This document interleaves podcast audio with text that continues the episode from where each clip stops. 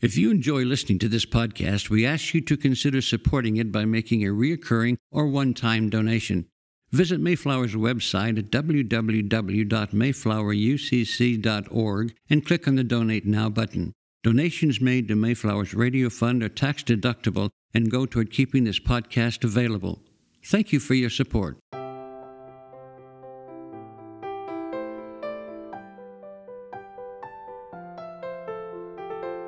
The sermon you are about to hear was preached at Mayflower Congregational UCC Church of Oklahoma City by the Reverend Dr. Robin Meyers, senior minister in one of America's premier liberal Protestant pulpits.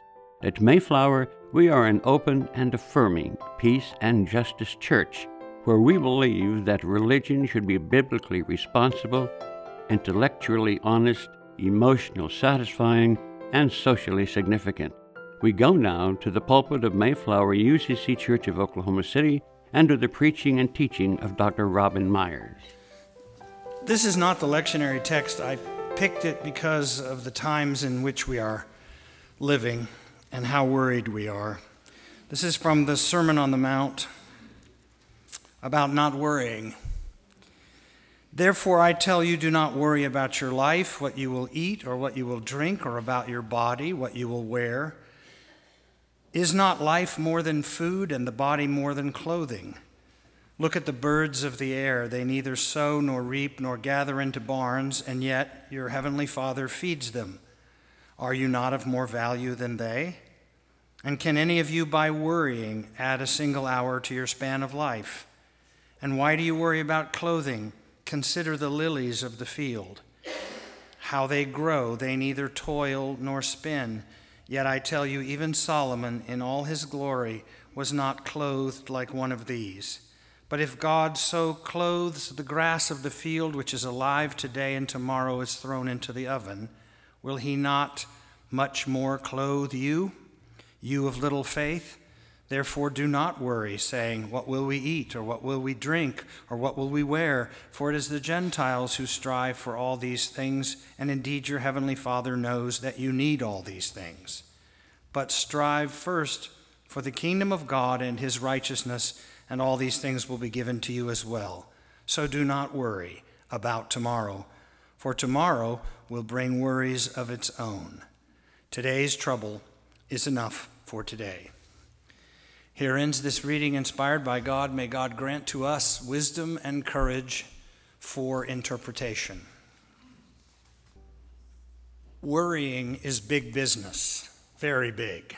After the Texas church massacre last Sunday, a company that provides armed security guards for churches reports that business is booming the possibility that tax cuts won't really help the middle class but hurt them again has people worried. Global climate change has some people so worried they've decided not to have children. And every day, another revelation of sexual abuse by men with power over other people proves that male privilege corrupts and white male privilege corrupts ultimately. No wonder women worry.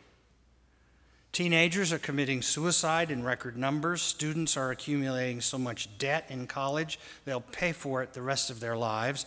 And every family without health insurance is one illness or disease away from bankruptcy. And by the way, you probably don't have enough money to retire. So there's a whole industry out there to help you worry about that. Now, I know you know all these things already and probably wonder if this sermon is going to be a major downer. But there's a reason I picked this text this morning because here comes Jesus, like some first century Bobby McFerrin, to say, Don't worry, be happy. Or, since I was once an avid reader of Mad Magazine as a kid, there was Alfred E. Neuman's goofy but tranquilizing life motto What? Me worry? Well, it all sounds lovely and simple have faith in God, and then live as free as a bird, as radiant and self possessed as the lilies of the field. Strive not after your own security or prosperity, but seek first the kingdom of God and God's righteousness, and all these things will be given to you as well. Really?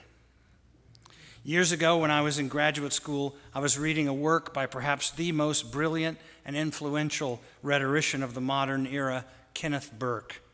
In his classic work, Language as Symbolic Action, which you only read if you're in a PhD program in rhetoric, Burke offers a definition of human beings, what he called the human animal that I've never forgotten.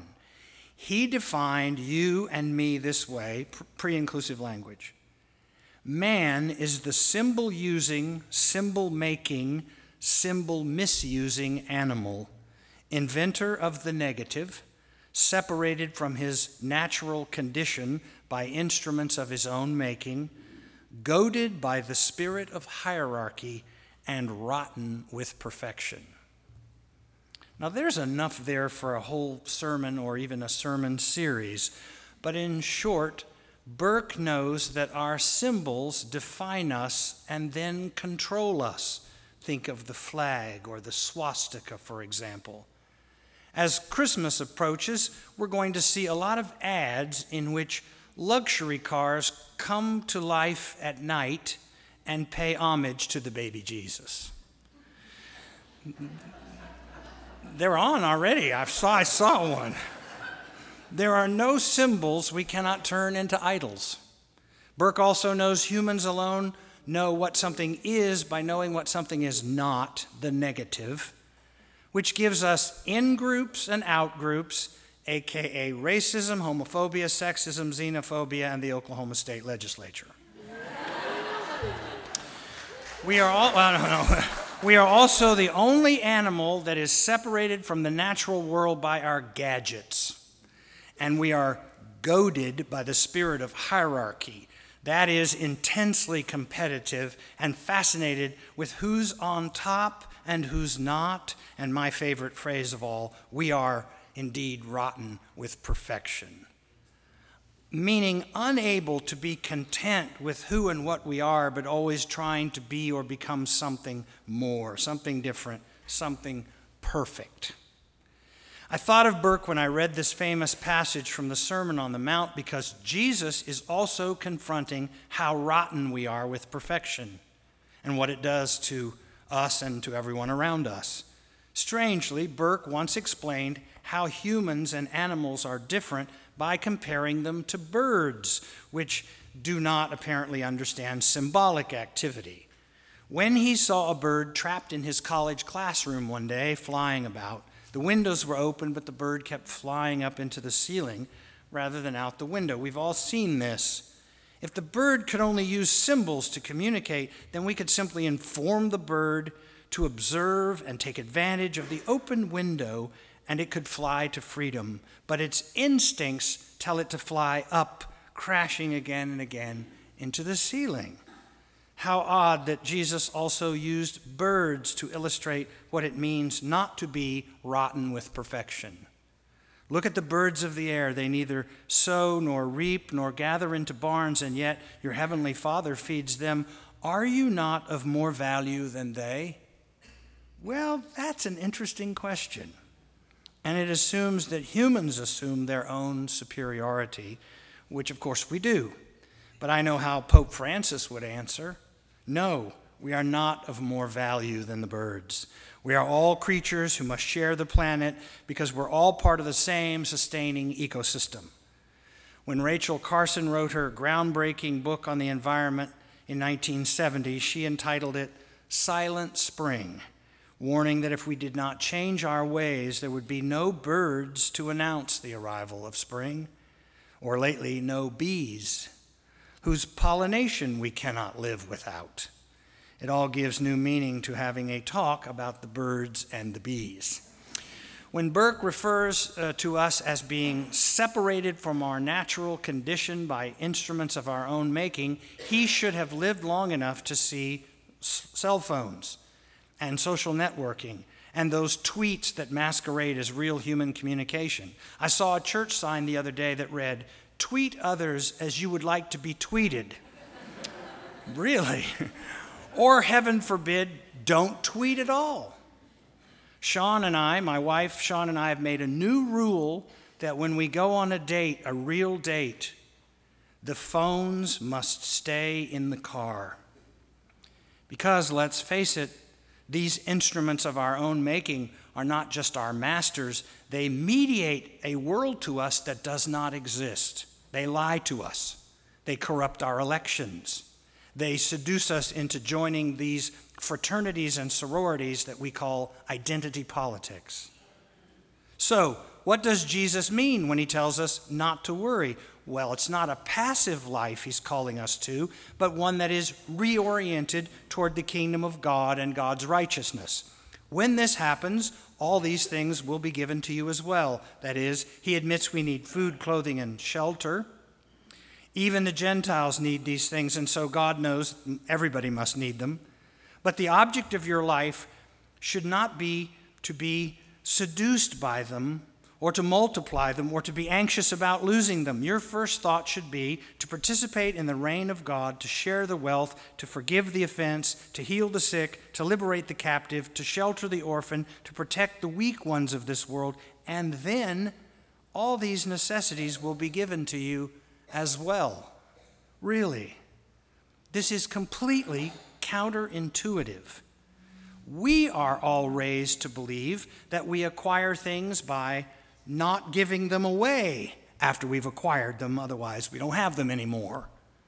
On the other hand, if we give things away in order to get something back, it's just another selfish transaction. We're still trying to get rich, but now we're doing it by first becoming poor.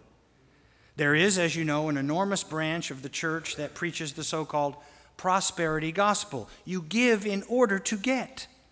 And that is the exact opposite of this teaching.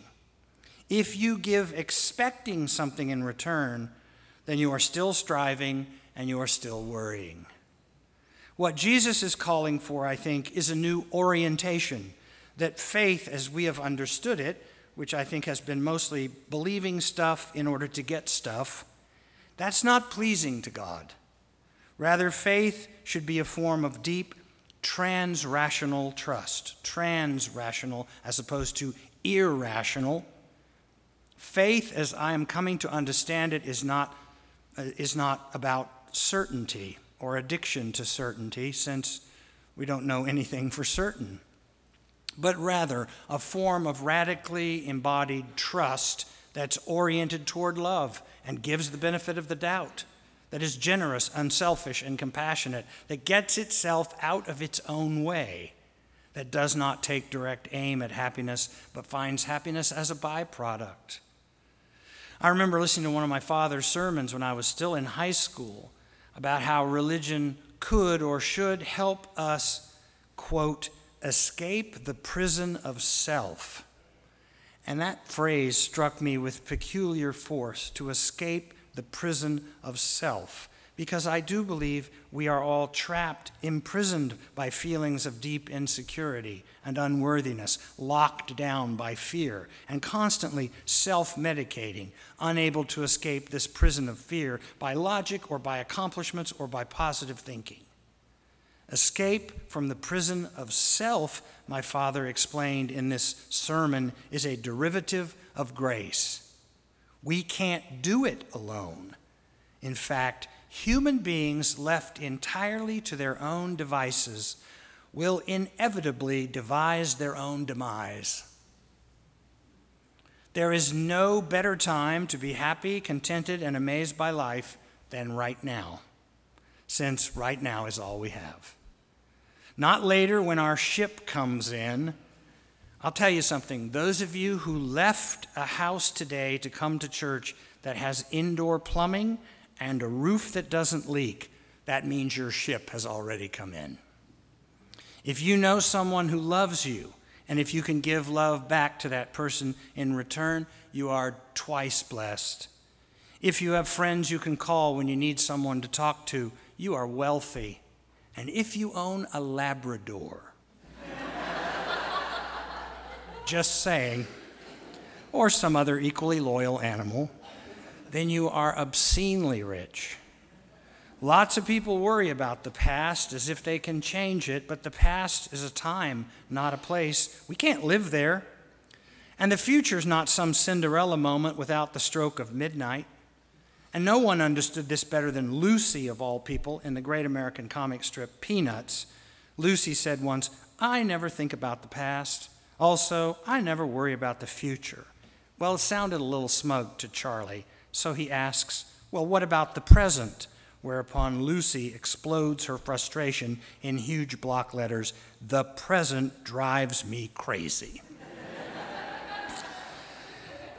An 18th century German philosopher, Schiller, tried to say the same thing quote, He who neglects the present moment throws away all he has. And it's a problem for all of us. It's a problem for me. Sometimes I walk around practicing a lecture that has yet to be given. It is the perfect lecture, of course, my students listen attentively, they ask brilliant questions, and then at the conclusion, they burst into applause. Sometimes I dream of writing and delivering the perfect sermon, whatever that is exactly. Then deep down, I worry that if I did deliver the perfect sermon, I would get fired. Or I should. But the truth is, we all carry around inside of ourselves some vision of perfect joy, perfect marriage, perfect day. We are rotten with perfection. I know I do. I used to dream of winning the Masters golf tournament. Then I dreamed of something that doesn't exist called the perfect church, full of perfect people. I mean, wouldn't it be nice if the steeple would just paint itself every three years? And, um, you know, everyone liked all the music all the time. And, and, and, nobody ever thought of the ministers as too political. And the trustees could divinely intuit, like Johnny Carson's The Great Carnac, exactly how much everyone was going to give to the church next year without a pledge card. Rotten with perfection. How perfectly this describes the illusions of the human animal and then along comes Jesus to say, Do not worry. Orient yourself toward the kingdom of God, not as a strategy, but as a way of being in the world, and the rest will take care of itself. Paul once said in his letter to the Romans, In all this, remember how critical the moment is. I read about a farmer once who had lived on the same farm all his life, and it was a good farm, but with the passing years, he'd gotten tired of it. He longed for a change, for something better, a better farm. And every day he found a new reason for criticizing some feature of the old place. And finally he decided, I'm going to sell it. So he listed the farm with a real estate broker who promptly prepared a sales advertisement. As one might expect, it emphasized all the farm's advantages ideal location, modern equipment, healthy stock, acres of fertile ground, etc., etc.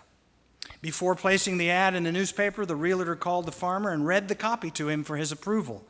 And when he'd finished, the farmer said, Wait, wait, hold everything. I- have changed my mind. I'm not going to sell. I've been looking for a place like that my whole life. so, if there is one message all the saints have tried to communicate through the centuries, it must be this don't miss the moment because you assume a better one is coming. Live every moment as if a sacred theater is in session, played out before an audience that is largely blind. There is no such thing as an ordinary day. 17th century Dutch painter Johannes Vermeer made masterpieces out of completely ordinary things or out of nothing. A woman sitting and reading a letter or asleep at a table. And critics called his work the timeless contemplation of the ordinary. And my favorite phrase, eternalizing the moment. That, that should be everyone's job to eternalize the moment. Annie Dillard called this recognition that the world is on fire luminescence. I know many of you have seen Thornton Wilder's classic play, Our Town. And I know that I've shared this with you before, but it was true before and it's still true. Set in the tiny town of Grover's Corner, the heroine Emily is caught up in the endless cycles of life in small 19th century New England town. People come and go, they marry, raise children, hope, laugh, love, and die, just as we do everywhere. And she grows up and falls in love with George Gibbs and marries right out of high school, just when everyone in Grover's Corner is supposed to get married. And all the ladies of the church said there was never a more beautiful wedding and never a more handsome couple. And then, then something happened that made even Grover's Corner seem cruel. Emily dies in childbirth. Through the magic of the stage, Wilder writes a scene that's a powerful reminder to live in the moment. The scene is Emily's funeral on a dreary day, and two groups of people can be seen on the stage. One that stands around Emily's freshly dug grave, they are the living, while a second group stand off to one side. They represent the people in Grover's Corner who have died. They are ghosts, if you will, who can talk and feel and be heard by the audience, but not by the living. Emily has now joined their ranks, and they can be seen and heard trying to comfort her. She can't believe that life is over so soon, that it went so fast, so she decides to make a special request. She asks if she can go back and live one of the days of her life over again, just one day, to remember what it was like to be alive. The dead tell her, No, no, no, this will be a mistake because when you go back, you'll know what living people never know. You will know the future. But she insists she just wants to live one day of her life again. She will also, of course, see herself living it. And they tell her, This will be painful, Emily. Okay, I'll pick a happy day, my 12th birthday. So the wish is granted, and the scene shifts, and it's Emily's house on her 12th birthday. At center stage, the tiny figure of Emily, dressed in white, appears in her mother's kitchen. She's gotten dressed up for a day of exploring and fun. And all the while, the ghost of Emily, the grown woman, watches from the corner of the stage, and we can hear her voice. She sees familiar sights and exclaims, Oh, there's Main Street. Why, there's Mr. Morgan's drugstore before he changed it. And, and there's the livery stable. And then she sees her mother come in. Mama, I'm here, but of course her mother can't hear her. Oh, how young Mama looks. I didn't ever know that Mama was that young. She sees her favorite neighbor come in and deliver milk, and her father cries out, Where's my birthday girl? The memories flood back, and it gets hard for Emily to watch. She speaks to us from among the dead. I can't bear it. They are so young and beautiful. Why did they ever have to get old? Mama, I'm, I'm here. I'm grown up. I love you all, everything. Oh, I can't look at everything hard enough. There's the butternut tree. There's the high school forever and ever. There's the congregational church where I got married.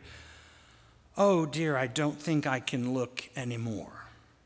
And just then she sees herself enter the kitchen as a 12 year old to have breakfast. Her mother gives her some motherly advice. Chew that bacon slow, Emily. It'll keep you warm on a cold day. Then we hear the ghost of Emily saying softly but urgently one of the most powerful lines ever uttered in the theater Oh, Mama. Mama, just look at me one minute as if you really saw me. Mama, 14 years have gone by. I'm dead. You're a grandmother, Mama. I married George Gibbs, Mama. Wally's dead too, Mama. His appendix burst on a camping trip to North Conway. We felt just terrible about it, don't you remember? But just for a moment now, we're all together. Mama, just for a moment, we're happy. Let's, let's look at one another. Before this day is over, Promise me that you will look at someone, really look at them, and not wait to tell them how you feel. This is our town. This is our life.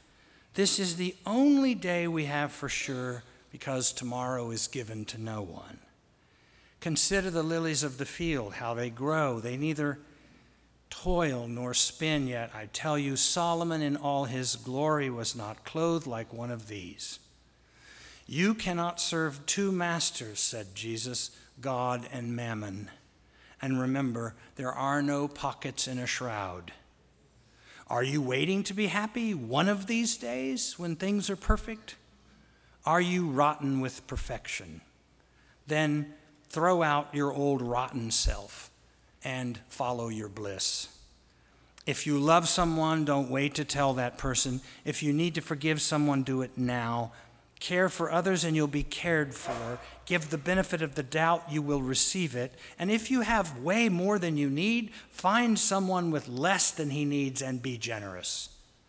Love the Lord your God with all your heart, with all your soul, and with all your mind, and your neighbor as yourself, and then, then don't worry. It's wasted energy. It changes nothing. Only love, only love can do that. Amen.